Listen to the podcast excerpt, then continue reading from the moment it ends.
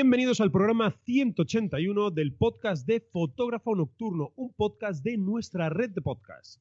Somos especialistas en cursos online, presenciales, congresos de fotografía y webinars relacionados, todos ellos con la fotografía nocturna y de paisaje. También tenemos la revista de la fotografía nocturna y cientos de artículos relacionados con cámaras, con reviews, con tutoriales. Soy Mario Rubio, director de Fotógrafo Nocturno y presento este programa con mi compañero David Gámez. Hola David, ¿cómo estás? ¿Qué tal? Buenas tardes a Mario y bueno, pues para los oyentes, eh, buenas lo que sean, cuando nos oigan. Pues serán... ay, sea, mañana, tarde y noche. Por eso, 24. 24 horas full time. Bueno, pues nuestra red de podcast tiene a un astrofotógrafo, Antonio Martín Carrillo, pero, pero, como queremos dejar claro que en España no solo tenemos a Antonio, sino que hay muchos astrofísicos que algunos se tienen que ir a seguir desarrollando su actividad fuera, pero hay otros que trabajan en España. O, o al menos físicamente, ¿no? Igual trabajan para empresas de otros países. Pues tenemos hoy a Alejandro Sánchez, que es astrofísico. Alejandro, bienvenido al programa. Muchas gracias. Bueno, bueno, bueno, Alejandro, ¿qué hace un astrofísico como tú en un podcast de fotografía nocturna? Eh, yo veo la vinculación, ¿verdad? Hay relación. Cuéntanos. Bueno, pues eh, evidentemente eh, eh, nosotros los astrofísicos lo que más hacemos es fotos del cielo con equipamiento bastante avanzado, pero a veces nos, sorpre- nos, pues, sorprendería todas las cosas que se pueden hacer con, con nuestras cámaras digitales y de hecho pues las cámaras digitales que usamos todos para hacer fotografía nocturna y diurna eh, Sí. fueron desarrolladas originalmente para, para astronomía. Entonces, eh, al final, pues eh, tenemos ahí un equipo muy, muy, muy potente, todos en casa. Y bueno, pues yo lo que, lo que intento es utilizarlo para, para las cosas más extrañas posibles, ¿no? Pero Alejandro, tú dime una cosa. ¿Tú dónde vives, Alejandro? Bueno, esa es una muy buena pregunta. Yo mm, vivo a caballo entre el aeropuerto, Granada, eh, Madrid, Berlín y eh, Penryn, que es un pueblecito de Cornualles, que es donde está mi campus. ¿Quién no conoce Penryn, verdad? Hombre, Las es, maravillosas es. tardes de primavera que tiene ese pueblo.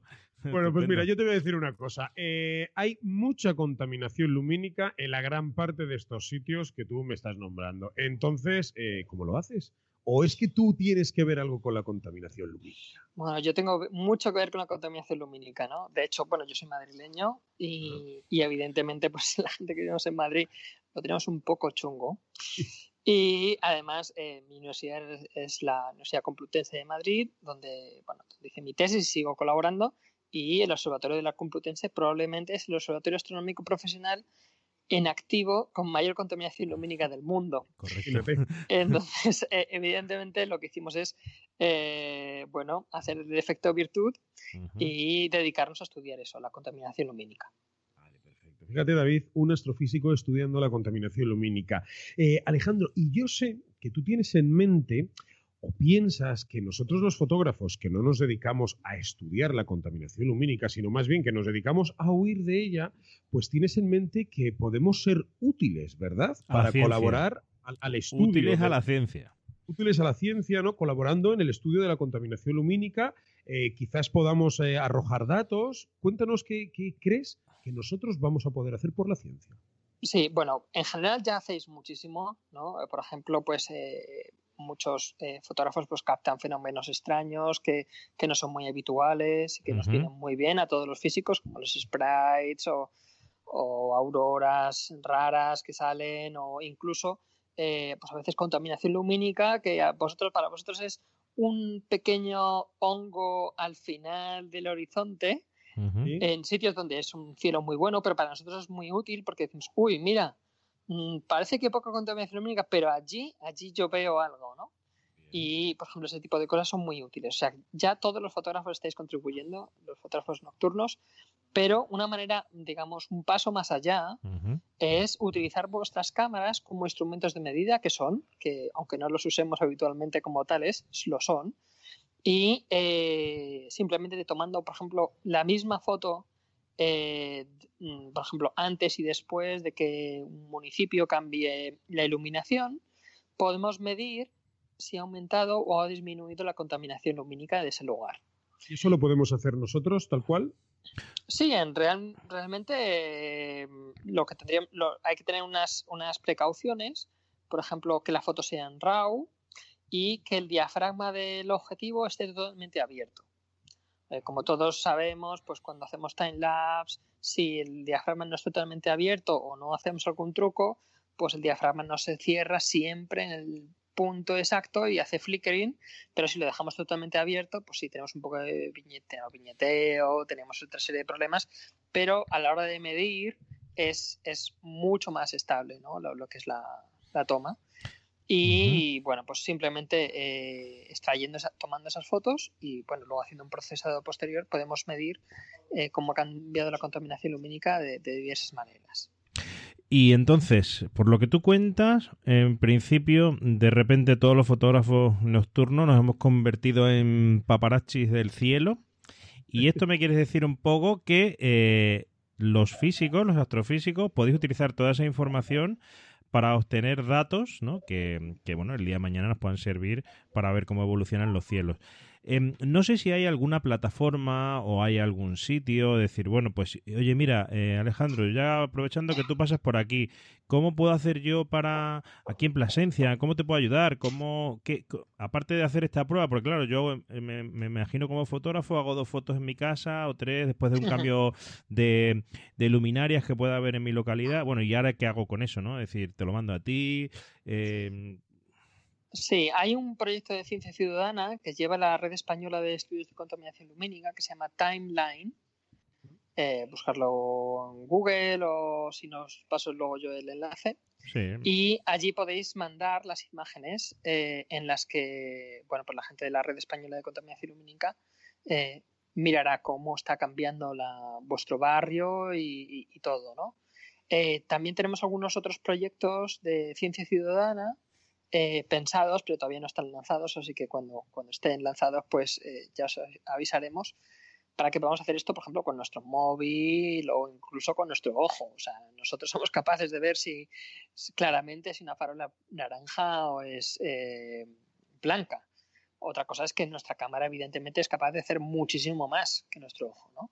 Pero para algunas cosas con eso es suficiente. Una pregunta, esta plataforma Timeline, eh, digamos que podría ser igual que, se me ocurre, que Google Maps, ¿no? Pues tiene geolocalizado y fotografiado por satélite todo para, para y luego se puede ver la evolución de los sitios. Timeline tiene un mapa, tiene un rastreo hecho tan amplio o de algunas localidades en particular. No, no, no. Por, por el momento Timeline es un proyecto muy, muy, muy modesto. Vale ¿no? porque no hay, no hay muchos recursos, por ejemplo, para, este proyecto, pero en, parte porque tampoco éramos conscientes de todo el potencial que tenían nuestras cámaras, ¿no? Entonces, Timeline simplemente es una cuenta de correo electrónico en la que le dais eh, vuestras fotos a los, a los investigadores, ¿no? Pero, eh, bueno, si tenemos ideas de, de, hacer cosas más ambiciosas y, bueno, el problema, el problema es que que, no tenemos los recursos para, hacer todo esto. Pero sobre todo, a mí lo que me parece más interesante es que, por ejemplo, ahora mismo muchos, mm, algunos de la gente que nos está oyendo eh, son fotógrafos amateur, lo hacen por, puro placer, por hobby. Pero también habrá algunos fotógrafos profesionales, Y sabemos que cada vez más ser, ser fotógrafo profesional es más complicado porque todo el mundo hace fotos muy chulas, ¿no? Y pues ganarse la vida con esto de la fotografía es cada vez más complicado, ¿no?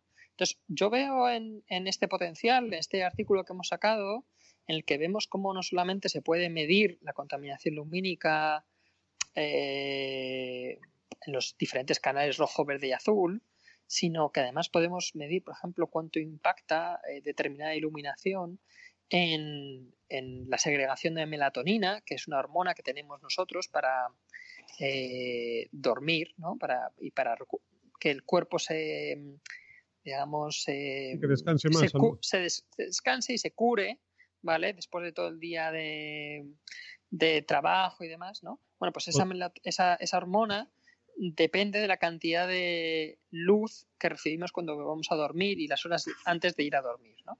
Y con nuestras cámaras podríamos medir eh, si la luz que tenemos en nuestro cuarto o en cualquier sitio pues nos está interfiriendo en nuestro descanso o no. Podríamos decir entonces que eh, aquel que viva en un sitio con mucha contaminación lumínica puede descansar peor que el que viva en un sitio con menos contaminación lumínica. Exactamente, exactamente. Esa, realmente, y, hay varios estudios en ese sentido. Y en, media, por ejemplo, la gente que vivimos en, en ciudades grandes, pues se ve que tenemos mayor riesgo de algunas enfermedades, por ejemplo, cáncer de mama y cáncer de próstata, y se piensa que puede ser debido en parte a la contaminación lumínica. Fíjate. Una pregunta que se me venía a la cabeza hablando un poco de todo esto es eh, si habéis detectado o hay algún estudio de que nos hable de cómo afecta la contaminación numérica a nuestro medio ambiente, ¿no? Y bueno, hablamos siempre de contaminación. Evidentemente toda la contaminación siempre va como muy asociada a nuestro planeta, a nuestra naturaleza. ¿Se conoce algo que digamos, mira, pues eh, las zonas con mucha contaminación lumínica, su naturaleza, su ambiente, sus bosques de alrededor, les pasa esto o no? Sí, sí, eh, hay bastante literatura científica al respecto y cosas pues que mm, asustan bastante, ¿no? Por ejemplo, sabemos que toda la contaminación lumínica está muy relacionada con la desaparición de los insectos. Por ejemplo, por ejemplo, polillas que polinizan las plantas, abejas que polinizan las plantas, murciélagos que también polinizan las plantas, eh, afectan las rapaces nocturnas, afectan al crecimiento de los árboles, afectan a la floración de las plantas. Por ejemplo, eso es una de las cosas que se ha visto, que hay un efecto combinado entre el cambio climático y la contaminación lumínica. Si las plantas mm, reciben mucha luz o, más luz de la normal, pues piensan que es más cerca de primavera y bueno, pues viene de repente una helada y se carga, se carga todo ahí. En cambio, una planta que no, está recibiendo luz, está recibiendo menos luz, pues mm, no florece en ese momento, que todavía es invierno, y pues aguanta mejor. Oye, Alejandro, ¿tenéis alguna vinculación con la Fundación Starlight? Bueno, la Fundación Starlight eh, es una fundación que creó el Instituto de Astrofísica de Andalucía, digo, de, Canarias, perdón. Y eh, bueno, mm, mi vinculación con ellos es que forma Toñi Varela, que es la presidenta de la fundación actualmente, eh, forma parte de la red española de estudios de contaminación lumínica. Y bueno, pues nosotros asesoramos la fundación en, algunos de los criterios que utilizan bueno, pues dentro de la comunidad científica para, sus destinos Starlight. Y yo, por ejemplo, pues eh, antes de que existiera la Fundación Starlight, existía la iniciativa Starlight de UNESCO, que creó el, digamos, el que fue el primer congreso eh, mundial que se creó la, Declaración de la Palma. Y bueno, yo di una yo di mi primera charla como científico profesional en aquella conferencia y bueno, pues aquel, aquella conferencia pues creó un poco el, lo que es la comunidad científica alrededor de la contaminación lumínica actual. Yo fíjate que eh, igual que en su momento cuando descubrí la fotografía nocturna, me di cuenta, por ejemplo, que tenía muchísimo valor sobre mm, aquella arquitectura abandonada, arquitectura mm. rural.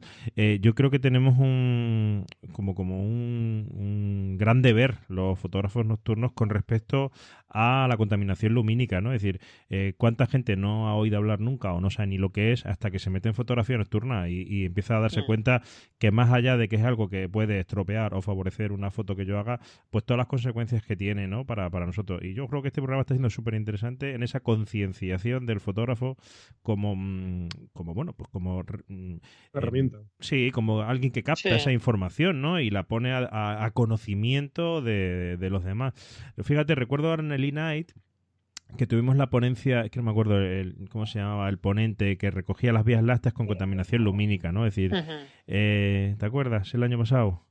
Chiquito este que era que decíamos un chiquito joven que no era luego, no, luego tan joven. No me acuerdo. Luego lo pondremos en las notas del programa. Bueno ah, eh, Martínez Morán. Martínez Morán. Ah, pues, exacto pues pues él estaba empeñado no en, en, ver cómo Con, contaminación lumínica y, estaba como muy centrado también en, en y en mostrar lo dañino que era no para los cielos Yo creo que sí que hay concienciación por parte de los fotógrafos. Y mira, ahora que nombras, Alejandro, el, IAC, el Instituto Astrofísico de Canarias, en la isla de La Palma, al sur de la isla, en el faro de Fuencaliente, un sitio magnífico para fotografiar la Vía Láctea, un sitio con escasa, por no decir nula, contaminación lumínica, pues instalaron unas farolas. Vaya, por Dios, vale.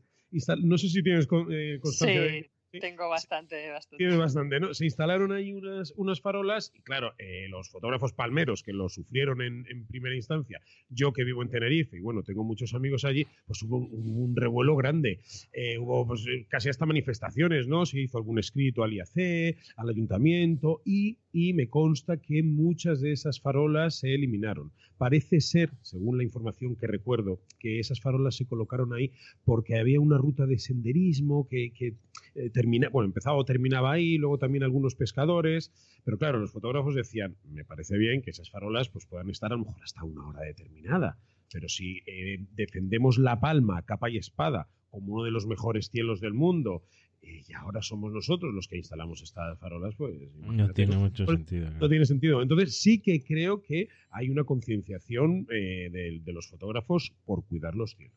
Estoy convencido de Sí, sí, sí. Además, en general, tú lo ves eh, cada vez que sale alguna foto de, de cualquier lado, de alguna ciudad, hay alguien diciendo en Twitter, ah, esto es contaminación lumínica y tal. Y muchas veces, sobre todo yo que trabajo con las imágenes de los astronautas, la gente dice, joder, pues sí, son muy bonitas, son muy bonitas, Dios, ya, y el fuego también es muy bonito. Entonces, el problema no es... Precioso.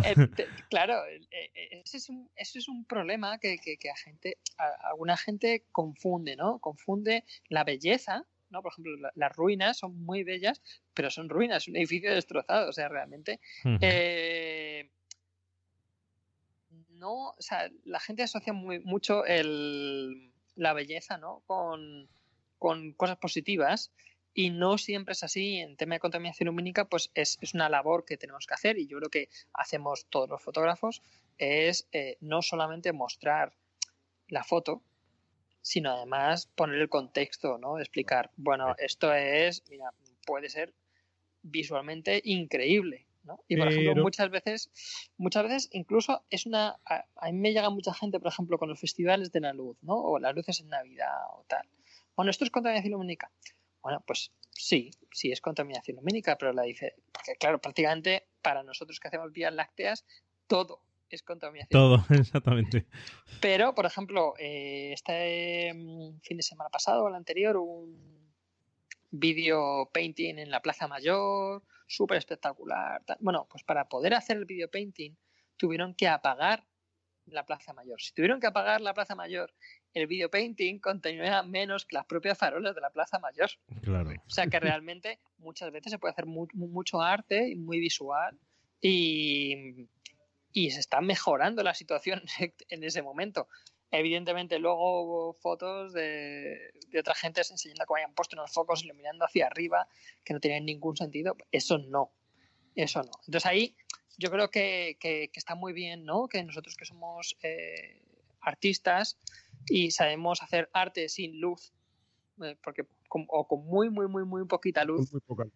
Eh, podemos mostrar cómo podemos hacer más bellas nuestras ciudades sin, o sea, digamos, no, vamos a dejar oscuras las ciudades porque las necesitamos para, vivir, pero eh, cómo podemos hacer eh, atractivas para el turismo con muy, muy, muy, muy poquita luz, con muy, muy, poquita luz y atraer gente a los sitios es lo que da seguridad, no tanta farola, tanta farola. Alejandro, háblanos un poco de tu proyecto Cities at Night.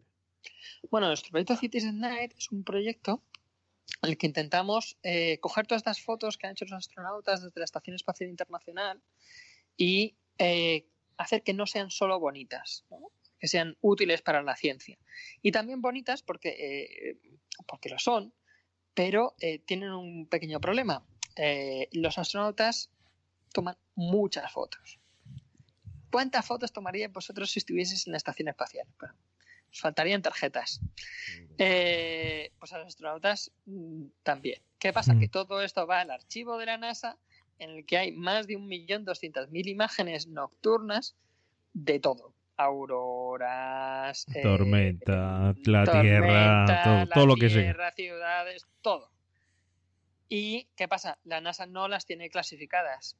Eh, entonces, eh, nuestro proyecto lo que intenta es, primero, catalogar todo el archivo nocturno de la NASA, eh, localizar se, las imágenes. Se quejan nuestros fotógrafos y tengo 1500 fotos que etiquetar. Y ahí de catalogar el archivo de la NASA. Sí. Y, y bueno, pues eh, lo que hicimos es cuatro, hace cuatro años lanzamos un proyecto para clasificar todas las de alta resolución, las que habían hecho, se habían hecho con, con objetivos de 40 milímetros hacia arriba, o sea, teleobjetivos y demás. Y bueno, pues en un mes y medio clasificamos prácticamente todo el archivo. Uy, buah. El, el problema es que, bueno, desde entonces han hecho muchas más imágenes y tal. Se han venido arriba en la NASA. Han dicho, esto las están seguimos. catalogando, nos venimos arriba. Sí, seguimos, seguimos eh, haciendo fotos, Catalogando. aumentando el catálogo y tal. Y también intentando localizarlas, porque claro, una cosa es saber que lo que hay en la foto es una ciudad o es una aurora, pero para nosotros eh, es muy importante saber de dónde está hecha la foto, ¿no? Porque el- la localización que nos da la NASA tiene un error más próximo de unos 500 kilómetros de radio. La velocidad a la que se desplaza la Exactamente. No, y también que no tienen sincronizada bien la hora de la cámara y unos pocos segundos en, en la velocidad. a Con lo poco que cuesta eso, por favor, señores de la NASA que nos están escuchando. Que, Sí. el, que el ingeniero coja las Nikon y las Canon y las ponga bien la hora antes de despegar, que cuesta bien poco, hombre. Sí. Bueno, entonces pues eh, utilizamos eso, gente, gente que, que nos ayuda eh, en la página web eh, de citiesatnight.org podéis encontrar eh, varias aplicaciones que tenemos en las que cualquiera puede entrar y contribuir. Y eh, hace poco hicimos un crowdfunding eh, para hacer una, una aplicación nueva, más intuitiva, para, para localizar las fotos, porque ya tenemos pues, más de 3.000 ciudades de todo el mundo localizadas. Entonces, pues eh, evidentemente es mucho más fácil eh, reconocer una foto de Madrid viendo una foto de Madrid que, pues, ala, aquí está, aquí está la foto, encuentra de dónde es, ¿no? Entonces, pues esa aplicación pues la lanzaremos dentro de unos meses, ya la tenemos en versión beta y, y, bueno, pues esperamos que pronto pues todo el mundo nos pueda ayudar a, a localizar más imágenes.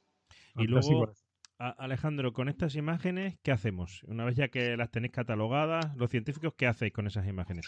Bueno, pues hacemos un poco de todo. Eh, las investigaciones que yo estoy haciendo es, por ejemplo, un poco lo, que, lo mismo que haríamos nosotros desde Tierra, con estas fotos, eh, y ver cómo ha cambiado la contaminación lumínica o ver cómo eh, nos, la luz que tenemos en el cuarto en la calle nos afecta a nuestro sueño. Evidentemente, tú lo puedes hacer de tu calle y ya está. Pero con una foto de la estación espacial puedes ver, por ejemplo, todo Madrid, todo Barcelona, todo Tenerife, bueno, tenemos fotos, por ejemplo, con gran angular que cogen media España. Entonces, lo que estamos haciendo es, eh, bueno, pues aplicar estas, estas fotos para medir la contaminación lumínica ¿Medirla? en los diferentes colores y, por ejemplo, mm, juntarlo con otro tipo de datos. Por ejemplo, en Madrid y Barcelona encontramos que el riesgo de padecer cáncer de mama y cáncer de próstata estaba relacionado con cómo de azul era la luz de tu, de tu calle. Fíjate. Eh, que bueno, pues, eh, pues preocupa un poquito, porque yo de hecho no esperaba que hubiese ningún, no esperaba que saliese nada, relación así. Pero eh, bueno, pues eh, además la foto que usamos fue de, por ejemplo de Madrid, fue del año 2012, donde prácticamente no había LEDs en Madrid, no había nada, entonces yo decía, pues no, aquí no, de aquí no puede salir nada. Pero no, ¿por qué? Porque había, por ejemplo, centros comerciales que no apagaban la luz y tal. Y probablemente, bueno, pues esa luz de los centros comerciales pues afectaba un poco a la salud de la gente que estaba al lado, ¿no? Y no le dejaban dormir. En estos últimos 10 años, Alejandro, ¿cómo crees que es la contaminación lumínica en España? ¿Está ascendiendo? ¿Desciende? ¿Hay una concienciación un poco global, ¿no? De, de que tenemos que cuidarlo. ¿Hay una normativa dura? Muy buena pregunta, muy buena pregunta. Eh, en general, lo que, lo que hemos visto es que nos hemos que, o sea, en, en- desde el año 2008 a 2014 prácticamente fue plano o tirando hacia abajo, ¿vale? Porque por el tema de la crisis, pues se apagaron muchas autopistas, se apagaron tal. Pero ¿qué pasa? Que del año 2014 hasta ahora lo que tenemos es una, un incremento de la cantidad de alumbrado público LED blanco, que bueno, pues Antonio ya contó cómo para los fotógrafos es horrible, estos LEDs, y, y para el, tema de la contaminación lumínica en general también. También es bastante malo. ¿Qué pasa? Que aún no tenemos... Bueno, es que, es que eso también es otro, es otro falso mito. Realmente, cuando tú ves la eficiencia energética de las lámparas de sodio y, de los LEDs que se están instalando, que se instalaban hasta hace muy poco, la eficiencia energética del, sodio y del LED era igual. Lo que pasa es que el LED sí que es mucho mejor en interiores. En interiores arrasa. Pero en exteriores, eh, por ejemplo, las, las, lámparas de baja presión de sodio que hay en La Palma, no existe aún una lámpara en el mercado más eficiente energéticamente que las lámparas de baja presión de sodio. Evidentemente, pues igual no es lo que pondrías dentro de tu casa, ¿vale? Pero para el medio ambiente eh, siguen siendo las mejores. O sea, realmente estamos sufriendo una de estas cosas de, obsolescencia programada eh, más clara, ¿no? No tenemos una tecnología que medioambientalmente sea mejor que las lámparas de sodio de baja presión que hay en La Palma, pero por intereses eh, industriales pues están sustituyendo. Se renueva el mercado de lámparas y todo el mundo gana dinero. Claro, claro lo, lo, lo, malo de esto es que sí que es cierto que, por ejemplo, en Tenerife, que no tenemos observatorios tan grandes, sí que, eh, por ejemplo, en la zona de, creo recordar, de Tazacorte, pues ha habido un cambio de, lámparas bastante buena. Es en La Palma, no en Tenerife. Es en La Palma. Bueno, pues yo sé que es el norte de, Tenerife. No me acuerdo exactamente en qué parte es, pero sé, no sé. Ah. ¿La Orotava quizás? La Orotava, bueno, el Puerto, Puerto La Cruz creo que lo ha hecho también. Bueno, pues han puesto unas lámparas que son PC ámbar, que se, en el color prácticamente es imposible de distinguir de las lámparas de sodio, igual por eso ni siquiera te has dado cuenta, pero desde el punto de vista de contaminación lumínica eh, es mucho mejor y son LEDs también. O sea, realmente los, los LEDs malos son los, que, los blancos que se están poniendo en casi todos los sitios, sobre todo en la península. En Canarias tenéis un poco más de suerte. Pero, eh, o sea, que realmente para la industria esto no tendría por qué ser un problema, porque eh, los activistas y científicos que estudiamos la contaminación lumínica queremos cambiar las farolas. El problema es que no queremos cambiarlas por lo que están poniendo ellos.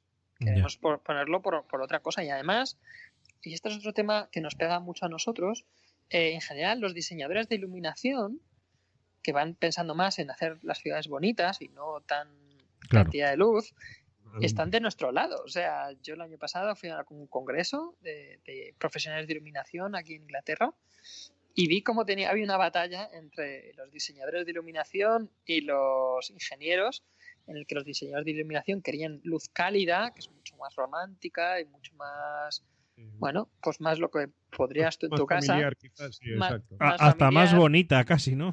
Sí, bueno, es lo que tiene un diseñador, que intenta que sea bonita, ¿no? Y luego los ingenieros que intentan venderte la luz más eficiente, no sé qué, cuando tan, como cuando estoy contando, tampoco es exactamente cierto que, que, lo sea, ¿no? Los LEDs tienen muchas ventajas, por ejemplo, pues los puedes graduar en intensidad. Bueno, nosotros lo usamos todo el rato, o sea que lo sabéis perfectamente graduar en intensidad todo lo que quieras, el color que tú quieras, eh, la dirección que tú quieras. El problema es que parece que algo que cualquier aficionado a la fotografía es capaz de saber, eh, cuando hablamos con un político o con un técnico de iluminación, pues cuesta mucho, por ejemplo, que pongan que gradúen en intensidad, que gradúen en la dirección correcta.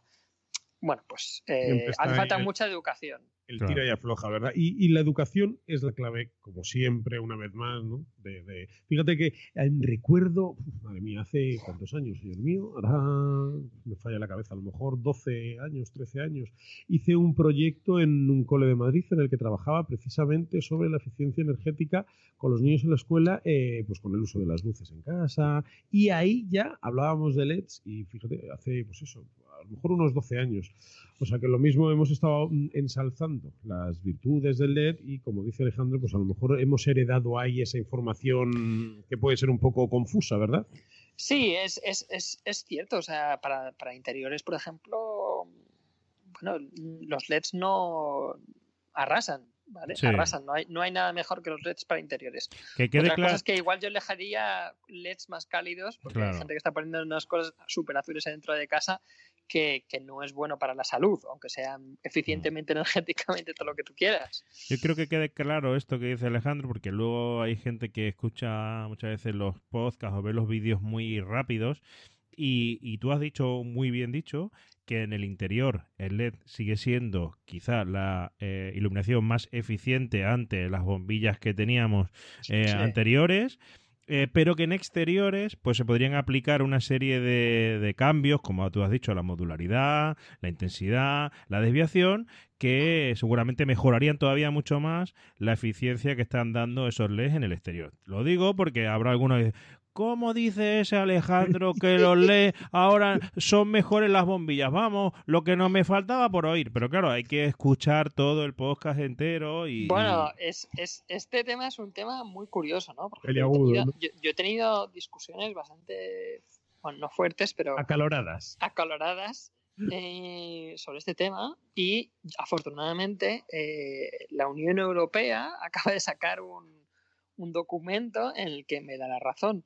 Eh, es cierto que, claro, o sea, uno ya tiene que, decir, bueno, pues, no, me creas, créete a la Unión Europea, ¿sabes? Tiene que apelar siempre a un ser superior, ¿no? Sí, sí, sí, o sea, parece que, a veces uno, porque, porque, bueno, porque se preocupa del medio ambiente ya es sospechoso de, decir algo malvado, ir en contra de la industria. No, no, oigan, es el, el ya te digo, el el Instituto de Investigación de la Unión Europea, el JRC, eh, el Joint Research Center, eh, bueno, pues acá saca un documento en el que muestra cómo es verdad que eh, hay algunos LEDs blancos, blanco-azulados que te mueres, que son más eficientes que las lámparas de alta presión de sodio, pero no que las de baja presión de sodio, y, eso está ahí, ¿sabes? Y, bueno, yo ahora cada vez que a alguien le tengo que decir esto, dice, mira, no me creas. Crea la Créete a la Unión Europea. Oye, Alejandro, pues eh, yo creo que ha sido un programa eh, súper enriquecedor, ¿no? Porque nos arrojas una luz, valga la metáfora, nos arrojas una luz que no contamina, que nos forma y que nos abre un poco la vista a no creer todo eso que nos dicen, ¿no? Y que vamos heredando y que lo damos por bueno. Estábamos en la era de cambiar, pues eso, eh, una iluminación por otra y bueno, cuidado porque puede tener sus pinceladas que tú lo has dejado ahí bien clarito. David, eh, ¿vas a hacer algo por cuidar la luz de Mira, yo hace ya, pues sí, por lo menos cuatro años que decidí cambiar todas las luminarias de mi casa. Eh, tenía casi, casi, casi todo bajo consumo, salvo algún halógeno. Y, y, bueno, lo cambié todo. Hice una inversión importante porque, bueno, eh, costó dinero. Pero sí que tengo que decir que, pues, ahora ya que hará ocho años después y habiendo introducido un hijo más en la familia y una secadora que no tenía, mi factura de la luz sigue siendo igual o incluso un poco menor que antes. Entonces, eh, bueno, pues eh, yo sí creo en que hay que buscar la eficiencia energética. Bueno, pues en, en cualquiera de, los ámbitos, en este caso en el de la iluminación. Por supuesto, y diferenciar, como tú bien has dicho, la interior de la exterior. Y yo creo que para la exterior necesitamos mucho escuchar a gente como tú, que sabe mucho de, este tema y que un ayuntamiento antes de contratar a una empresa X para iluminar una nueva avenida, pues no costaba a lo mejor mucho más dinero hablar con un profesional que le dijera, para esta calle, eh, este tipo de bombillas te va a consumir esta cantidad de luz y encima pues, mm, los vecinos van a estar mm, la mar de bien. Sí, vamos a cuidar su salud. Sí, bueno, yo os digo, yo mi casa la tengo entera de LEDs y además LEDs que se pueden graduar en intensidad, así que, bueno, todas son herramientas que hay que saber utilizarlas eh, de manera correcta y ya está. Esa es mi asignatura pendiente para mí. ¿Por qué? Porque yo ahora donde vivo, eh, no es mi casa, estoy en un piso de alquiler una temporada, entonces, pero, pero cuando lo tengo, ya David me estuvo instruyendo, ¿no? De la aplicación desde la que él maneja todas las luces de su casa, intensidad, el Así que yo también me comprometo a hacerlo. Alejandro, muchísimas gracias por tu tiempo. Ha sido un placer tenerte aquí. Nos has aportado muchas cosas nuevas y frescas al podcast. Así que, bueno, esperamos el feedback de la gente que nos ha escuchado y en su nombre, que sé que te están agradecidos, y en el nuestro propio te doy las gracias por haber tenido este ratito para nosotros. Nada, un placer.